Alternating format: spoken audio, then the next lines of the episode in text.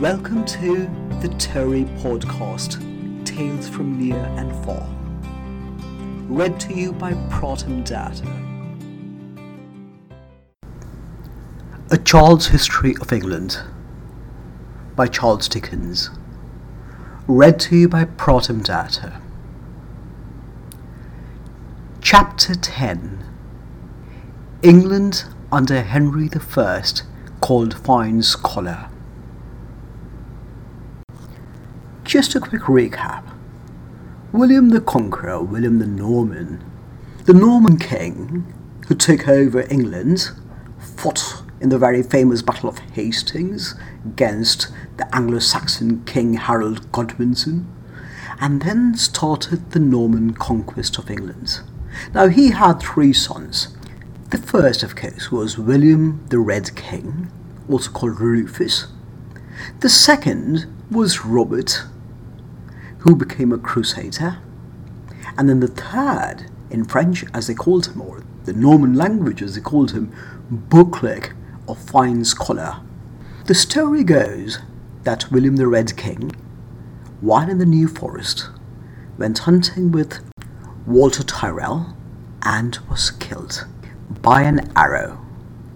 Of course, Walter Tyrrell fled and told everybody, well, you know, really don't know what happened. The king asked me to shoot a stag. I shot an arrow, it bounced off a tree and must have hurt him and killed him.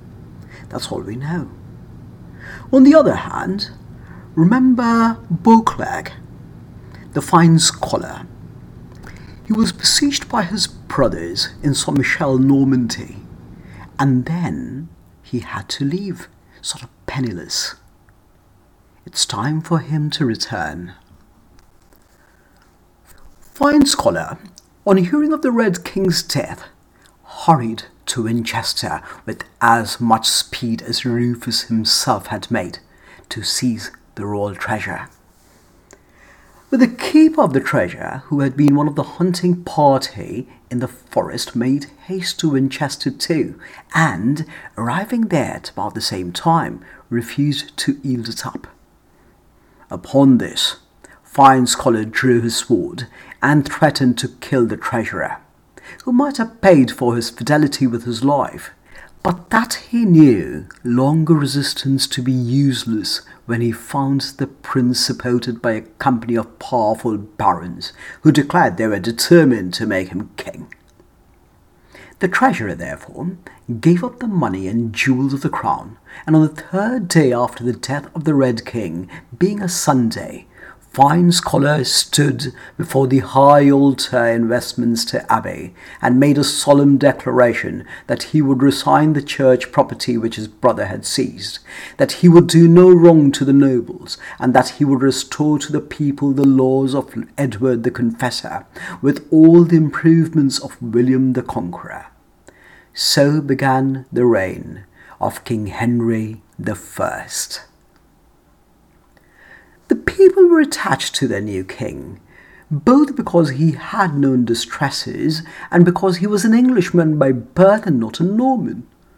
To strengthen this last hold upon them, the king wished to marry an English lady, and could think of no other wife than Maud the Good, the daughter of the King of Scotland. Although this good princess did not love the king, she was so affected by the representation the nobles made to her of the great charity it would be in her to unite the Norman and Saxon races and prevent hatred and bloodshed between them for the future that she consented to become his wife. After some disputing among the priests, who said that as she had been in a convent in her youth, she had worn the veil of a nun, she could not lawfully be married. Against which the princess stated that her aunt, with whom she had lived in her youth, had indeed sometimes thrown a piece of black stuff over her, but for no other reason than because the nun's veil was the only dress that conquering Normans respected in girl or woman and not because she had taken the vows of a nun, which she never had.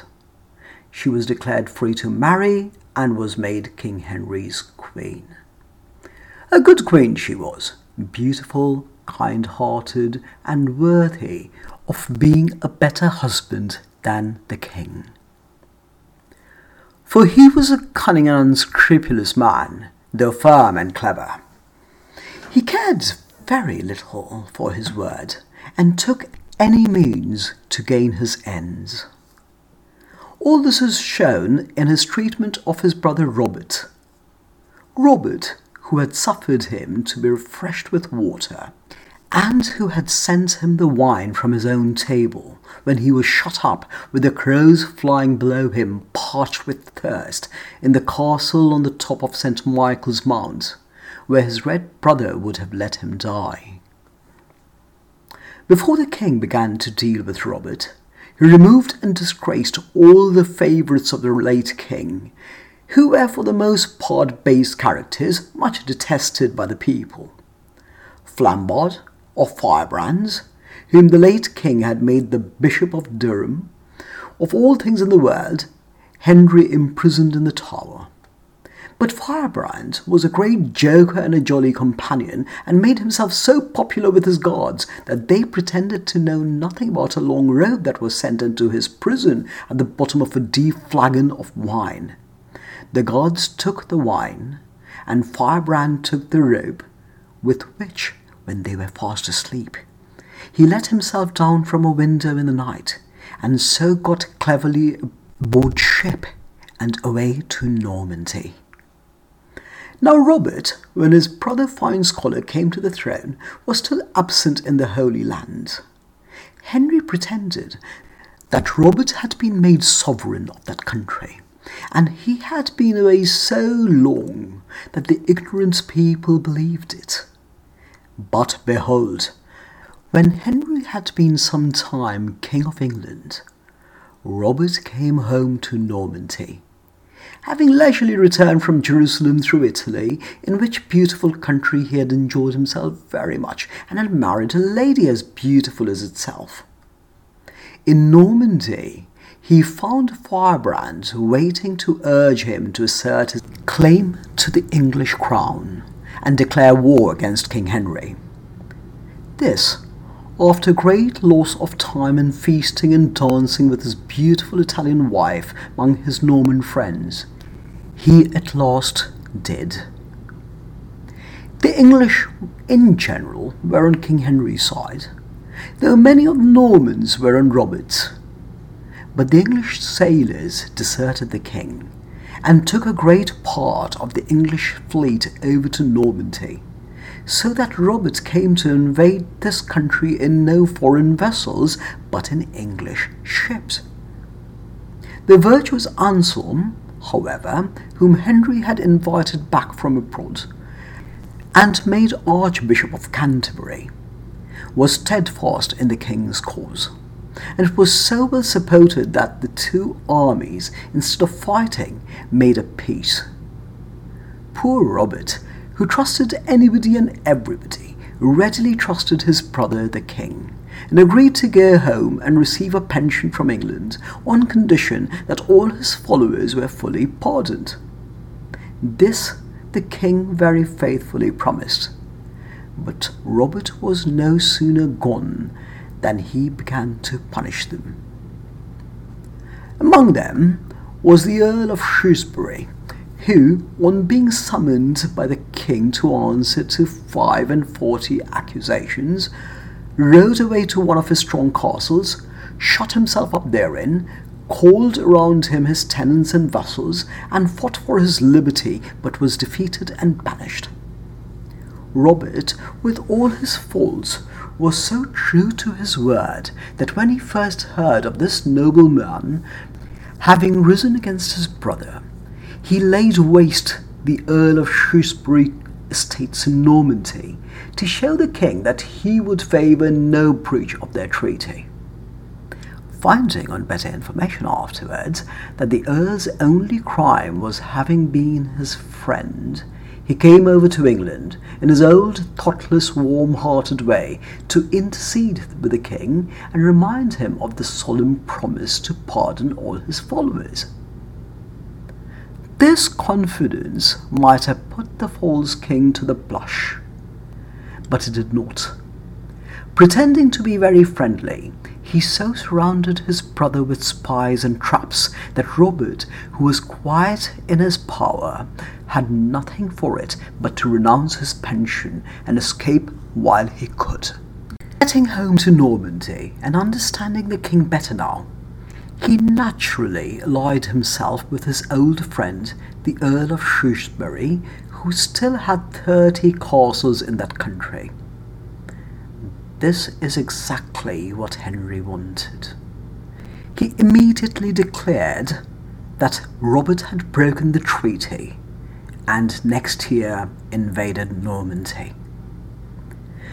He pretended that he came to deliver the Normans, at their own request, from his brother's misrule.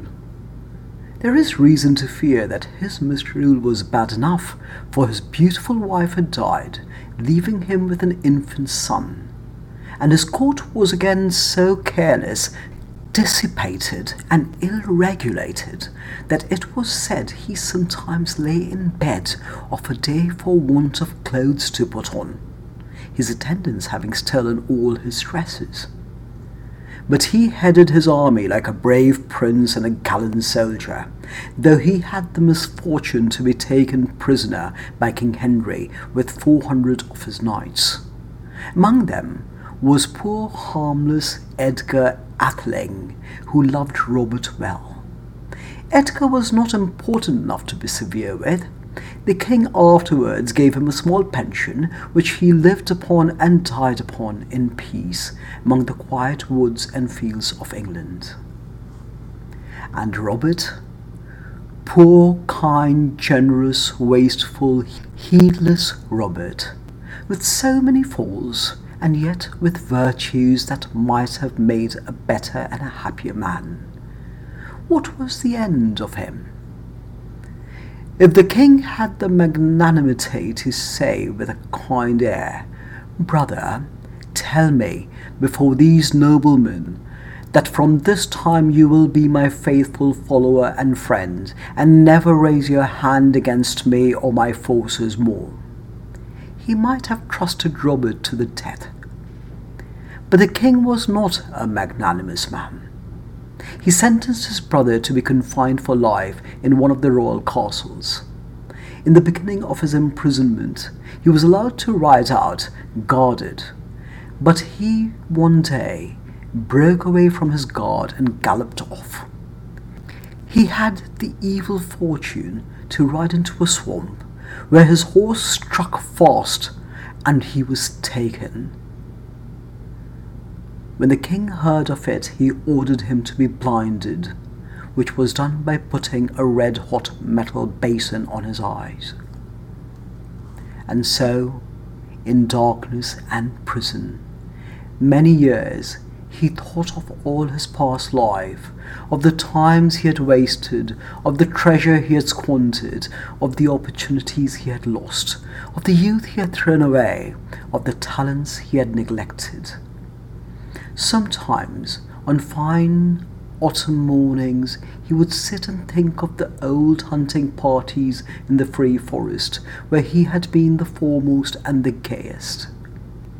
Sometimes in the still nights, he would wake and mourn for the many nights that had stolen past him at the gaming table. Sometimes would seem to hear upon the melancholy winds the old songs of the minstrels. Sometimes would dream in his blindness of the light and glitter of the Norman court. Many and many a time he groped back in his fancy to Jerusalem, where he had fought so well, or at the head of his brave companions, bowed his feathered helmet to the shouts of welcoming greeting him in Italy and seemed again to walk among the sunny vineyards, or on the shore of the blue sea with his lovely wife. And then, thinking of her grave and of his fatherless boy, he would stretch out his solitary arms and weep. At length one day, there lay in prison, dead, with cruel and disfiguring scars upon his eyelids, bandaged from his jailer's side, but on which the eternal heavens looked down, a worn old man of eighty. He had once been Robert of Normandy. Pity him. At the time when Robert of Normandy was taken prisoner by his brother, Robert's little son was only five years old. This child was taken too and carried before the king, sobbing and crying, for, young as he was, he knew that he had good reason to be afraid of his royal uncle. The king was not much accustomed to pity those who were in his power, but his cold heart seemed for the moment to soften towards the boy. He was observed to make a great effort, as if to prevent himself from being cruel, and ordered the child to be taken away. Whereupon a certain baron, who had married a daughter of Duke Roberts, by name Healy of Sensen, took charge of him tenderly. The king's gentleness did not last long. Before two years were over, he sent messengers to this lord's castle to seize the child and bring him away. The baron was not there at the time, but his servants were faithful and carried the boy off in his sleep and hid him. When the baron came home and was told what the king had done, he took the child abroad and, leading him by the hand, went from king to king and from court to court, relating how the child had a claim to the throne of England, and how his uncle the king, knowing that he had a claim, would have murdered him, perhaps, but for his escape. Thank you for listening. If you enjoyed it, please comment and please like it and subscribe. Please do let me know if there are certain tales from whichever part of the world you might be in that you would like me to read. Thank you.